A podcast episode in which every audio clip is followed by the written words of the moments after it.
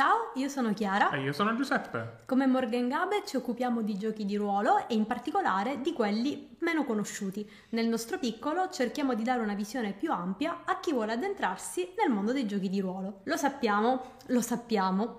Ancora niente video sulla convention in Italia e sulla nascita delle convention in Italia anche se grazie ai nostri amici Mattia Bulgarelli e Mirella Vicini abbiamo raccolto tante notizie interessanti sugli anni 90. A mancarci sono alcuni spunti e testimonianze sulle primissime con, quelle degli anni 80, quando le avremo saremo pronti a partire finalmente. Manca poco. Sì, cioè siamo a pochissimo. Se vi va di condividere alcuni dei vostri ricordi su questo tema, se c'eravate, contattateci, ne avremmo davvero tanto bisogno. Contattateci via mail, via Instagram, sulla nostra chat Telegram, dove volete voi.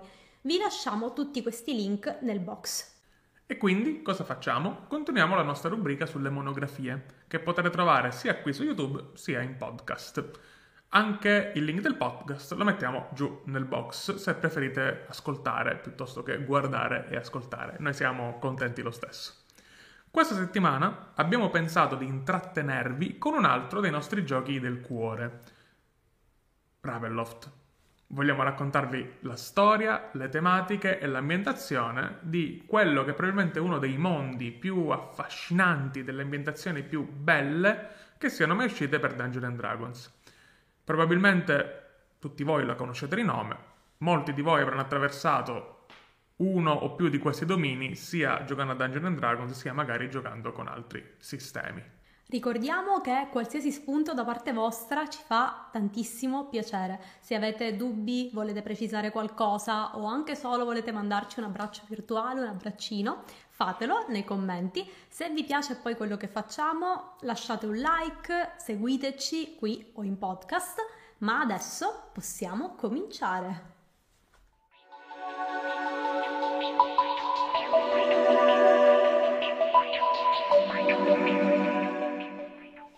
Lo scopo di questo video, come vi dicevamo, è parlare di Ravenloft, della sua storia editoriale, dei suoi punti di forza e soprattutto di come poterla approcciare al meglio oggi, nel 2023, dopo che la quinta edizione ha sparigliato le carte e cambiato completamente, come fanno spesso le nuove edizioni, la sua veste. Dunque, noi conoscevamo Ravenloft da molti anni, però ci siamo riavvicinati a questa ambientazione proprio grazie alla famosa Curse of Strad, l'avventura edita per quinta edizione. Ovviamente, se ci conoscete lo sapete già, noi non l'abbiamo giocata con DD perché non lo ritenevamo il gioco giusto per il feeling che volevamo noi, ma l'abbiamo adattata in modo molto forte a una campagna di Not the End, che è uno dei nostri giochi di ruolo preferiti.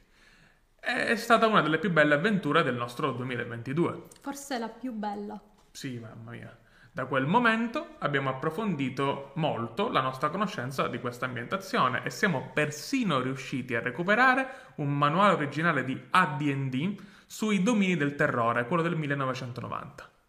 Quindi mettetevi comodi in questo viaggio verso un altro mondo e non fate caso alle nebbie, alla fine vi ci abituerete. È il 1978 e Tracy Hickman sta tornando a casa dopo una sessione di D&D molto deludente a un certo punto, tornando, si chiede: Ma perché questo signore dei vampiri sta seduto qui nel mezzo di un dungeon a caso, circondato da goblin e zombie, senza nessun motivo apparente? E quindi Tracy decide di creare, insieme a sua moglie Laura, un vero villain vampirico, con vere motivazioni e una storia profonda alle spalle. Già allora Laura e Tracy pensavano che l'archetipo del vampiro fosse eccessivamente sfruttato già in modo negativo, trito e banale. E quindi che cosa fanno? Decidono di creare una versione più spaventosa e gotica per il loro modulo. Playtestarono questo modulo per 5 anni, ogni notte ad Halloween, come un antico rituale. E quindi in questi 5 anni, una notte all'anno, Strad von Zarovich uno dei cattivi più iconici del mondo del gioco di ruolo, venne alla luce. Il nome iniziale di questo modulo doveva essere Vampire, ma i giocatori lo chiamarono in maniera informale Ravenloft, dal nome del castello di Strad, e alla fine il soprannome rimase e diventò il nome ufficiale. Il duo formato da Laura e Tracy attirò l'attenzione della TSR, che adattò il modulo per la prima edizione di AD&D, rilasciando il modulo Ravenloft. Era l'inizio di un'era. La storia di questo modulo gira intorno a un gruppo di personaggi che sta attraversando la piccola nazione di Barovia, circondata da una nebbia magica, pericolosa e mortale. Il signore di queste terre è il minaccioso Strad von Zarovich, un conte che regnava tirannicamente sulla contea dalla sua magione, appunto il castello di Ravenloft. Un piccolo prologo spiega che gli abitanti di Barovia devono barricarsi nelle proprie case ogni notte per evitare attacchi da parte di Strad e dei suoi servi. E il borgomastro di Barovia stesso sembra essere il più minacciato degli altri dagli attacchi a causa dell'interesse morboso di Strad verso sua figlia adottiva Irina Coliana. Prima dell'inizio della sessione vera e propria, il Dungeon Master deve estrarre randomicamente 5 carte da un mazzo. Due di queste avrebbero determinato la location di due oggetti magici utili per sconfiggere Strad, The Holy Symbol e la Sunsword. Le due carte seguenti, invece, avrebbero determinato la location di Strad e quella del tomo di Strad, un diario che spiegava tutta la travagliata storia del conte. La storia di Strad è una delle più conosciute di sempre, però preparatevi a uno spoiler e saltate di 30 secondi se non volete sentirla. Strad amava questa ragazza, che però amava il fratello di lui. Sentendosi rifiutato, Strad ha ucciso suo fratello e a quel punto la sua amata, piuttosto che stare con lui, ha preferito uccidersi per il dolore. La malvagità delle azioni compiute da Strad lo ha tramutato in un vampiro e costretto alla dannazione eterna. Fico, eh? Anche 35 anni fa era fico. Se funziona dopo tutto questo tempo vuol dire che è fico, davvero. La quinta e ultima carta, che il eh, Dungeon Master deve pescare, determinava nel modulo la vera motivazione di Strad. Alcune riguardavano la possibilità che Irena Coliana sia la reincarnazione del suo amore perduto, ed è questo il motivo per cui la voleva. Altre prevedevano piani di Strad per distruggere la Sunsword, per preservarsi, o addirittura per eliminare i personaggi e trasformarli in vampiri. Ma un elemento molto interessante di questa avventura è che quest'ultima carta poteva essere modificata se i personaggi trovavano il campo dei vistani e interrogavano una veggente, inserendo l'elemento delle carte direttamente nel gioco. Il modulo si componeva di 12 mappe con altrettante descrizioni approfondite. Ogni location aveva tesori e avversari e includeva zombie, licantropi, fantasmi, vampiri, ghoul e altre creature tipiche dell'orrore gotico. Il Dungeon Master poi aveva istruzioni precise per giocare il vampiro in modo intelligente. Se i personaggi avrebbero giocato al massimo e avrebbero potuto sbloccare un epilogo opzionale. Riunire Irina con il fantasma di Sergei, il fratello di Strad, e permettendo alle loro anime di riunirsi e andare nel mondo dei morti per sempre, rinunciando a mettere in scena la tragedia delle nostre vite dopo molti secoli, citando testualmente. Il successo di questo modulo, dovuto agli elementi innovativi che sono stati infatti preservati anche nell'ultima iterazione di questa storia, Curse of Strad, quindi di 30 anni dopo, e anche dovuti alla grande capacità di scrittura uh, dell'Hickman, fu stratosferico e glissò anche Pharaoh, un altro interessante modulo sempre scritto dallo stesso duo, e a gran voce fu richiesto un seguito.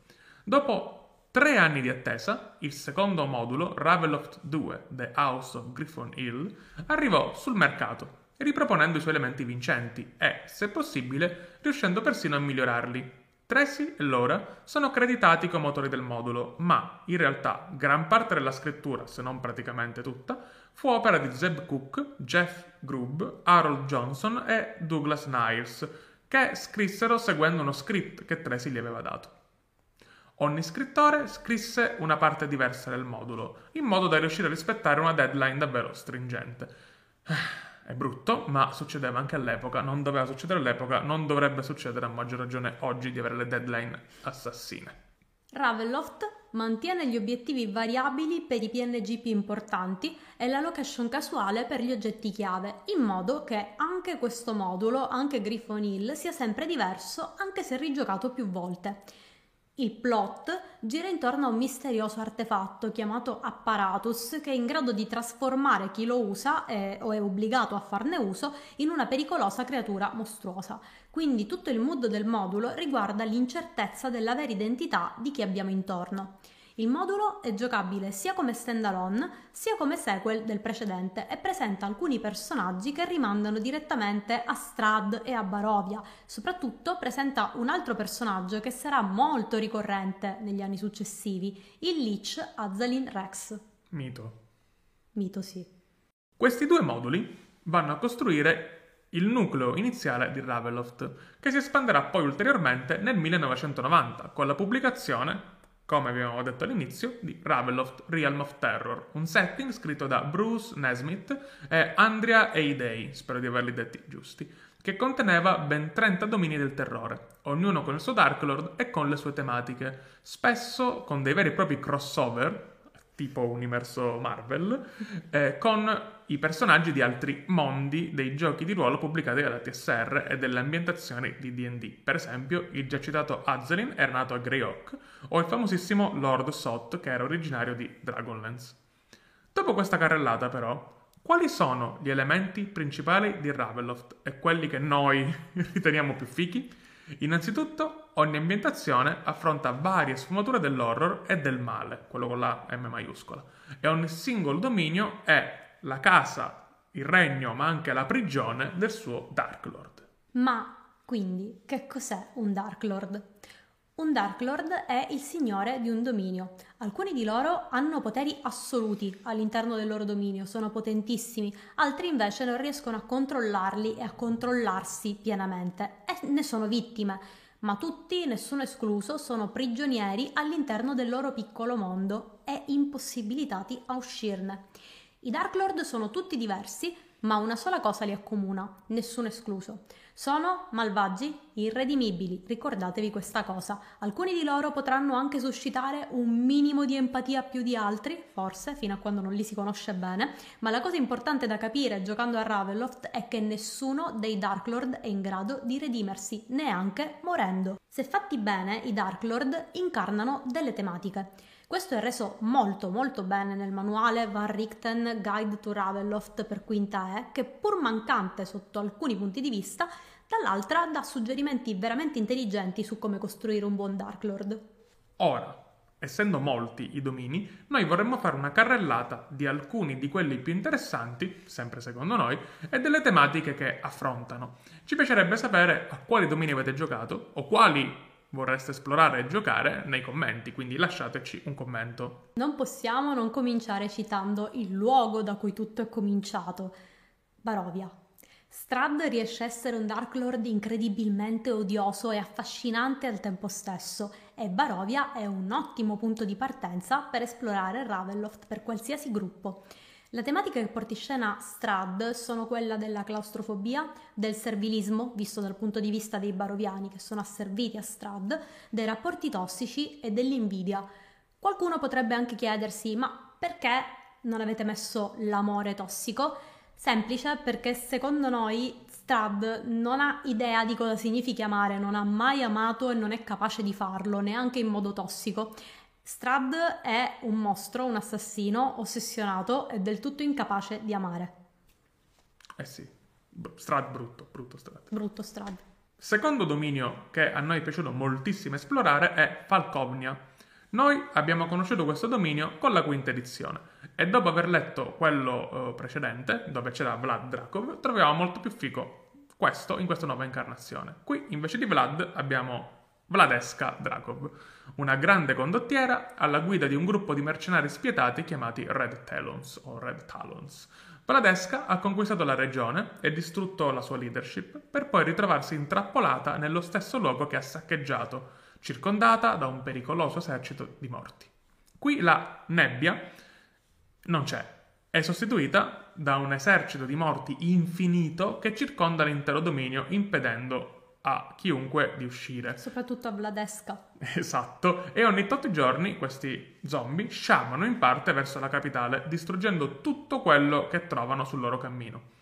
Vladesca governa con forza brutale e comanda l'unica forza militare in grado di contenere gli zombie, cioè i suoi mercenari, però è spietata, sadica e calcolatrice. Quindi mette in scena le tematiche della crudeltà della guerra, del potere fascista e della dittatura. Lei è l'unica persona a sapere che questi zombie sono qui solo e unicamente per lei, non vanno nella capitale per distruggere la capitale, vanno nella capitale perché c'è lei. Ovviamente non l'ho detto a nessuno, forse non lo ha neanche realizzato a livello conscio. Gli zombie stanno arrivando per sacrificarla e per renderla, probabilmente, una vera e propria Dark Lord. Il suo non essere ancora totalmente una Dark Lord, ma essere cosciente, almeno in parte, di essere la causa di tutto, per noi la rende irredimibile. Nelle vostre partite poi chissà. Il terzo dei domini che vogliamo affrontare è Demelier, uno secondo noi dei domini assolutamente più affascinanti. Lo era nell'edizione precedente dei Domini del Terrore, quando il Dark Lord era Dominic Donair, e lo è rimasto anche adesso che la Dark Lord è Sidra Donair. Immaginate un luogo, un reame da favola, dove in apparenza tutto va bene e ogni sera c'è un gran ballo in maschera diverso. Ora immaginate che tutto questo sia una menzogna, che ogni persona che si diverte sta fingendo e che dentro soffra moltissimo è che lì fuori, fuori dalla festa, fuori dalle maschere, ci sia uno spettro chiamato la morte rossa a caccia delle persone che sono state smascherate e che hanno mostrato il loro vero volto. Immaginate ora un manicomio dove è stato rinchiuso il vecchio Dark Lord, bramante di odio e voglioso di riprendere il suo potere, e una corte terrorizzata dalla nuova Dark Lord, che non è nient'altro che la vittima delle sue stesse bugie. Questo è Demelier, un dominio circondato da una grande e vasta zona di campagna che alla fine ti riporta irrimediabilmente sempre indietro verso la città. Porta in scena le tematiche della menzogna, del peso delle proprie bugie, dell'apparenza e della tradizione. La troviamo praticamente molto difficile, se non impossibile, da giocare bene con gli strumenti che offre DD, ma con Not the End possiamo assicurarvi che è stata un'esperienza eccezionale. Quarto e ultimo modulo della carrellata, il Mordent. Immaginatevi una brughiera sonnacchiosa da qualche parte nel nord dell'Inghilterra. Un posto in cui non si vive poi così male, in fondo, pur essendo infestato, pur avendo i fantasmi e pur essendoci molte storie tragiche di famiglie nobili cadute in disgrazia. Sapete però perché non si vive così male? Perché il Dark Lord, Godefroy, governa sui morti ricattando i vivi tramite il controllo che ha sugli spiriti dei defunti a cui loro tenevano. Quindi il suo regno non è un regno che tu puoi vedere finché sei vivo, puoi soltanto sentirne le conseguenze. Ora, Godefroy è una figura spaventosa. Porta in scena il tema del ricatto, della violenza domestica più becera e brutale e ha una cattiveria animalesca che personalmente l'ho reso eh, uno dei peggiori Dark Lord che ho visto in scena. È proprio cattivo, proprio brutto e rende l'ambientazione estremamente difficile, ma al contempo appagante se trattata nel modo giusto. Non per tutti i palati, però vale la pena di leggerla. In realtà ci sono altri domini molto belli, molti dei quali sono stati eh, visitati dal nostro gruppo di gioco quando giocavamo a Ravenloft. Per esempio c'è il Darkon, che però è davvero tanto complesso e sfaccettato da descrivere e poi ce ne sono anche almeno altri 4 o 5 in cui vorremmo fare un giro con i nostri personaggi prima o poi. Borca. Tipo Borca. Se non avete ancora scritto qual è il vostro preferito tra i domini di Ravenloft, fatelo adesso e fatecelo sapere, soprattutto fateci sapere se siete d'accordo con quello che abbiamo detto nella nostra carrellata di domini. E quindi così chiudiamo questo secondo video sulle monografie dei nostri giochi di ruolo del cuore e ambientazioni del cuore. Se vi abbiamo tenuto compagnia, se vi abbiamo appassionato, ci fa un sacco di piacere. Potete trovare questo video anche in versione podcast, vi mettiamo il link nel box. Se il video vi è piaciuto e volete supportarci, seguiteci e lasciate un like e un commento. Sono le cose che ci danno proprio la benzina. Se avete precisazioni, se volete più dettagli, fatecelo sapere e noi vi risponderemo eh, qua sotto come un commento, su Instagram, oppure possiamo chiacchierarne insieme per tutto il tempo che vogliamo nella nostra vivacissima chat di Telegram. Troverete entrambi i profili linkati in box. Se poi volete consigliarci degli argomenti, sempre inerentemente alla storia del gioco di ruolo, perché per adesso in questo periodo ci stiamo occupando di, di questo, vi lasciamo lo spazio commenti anche per questo, li leggeremo tutti e vi salutiamo. Ciao!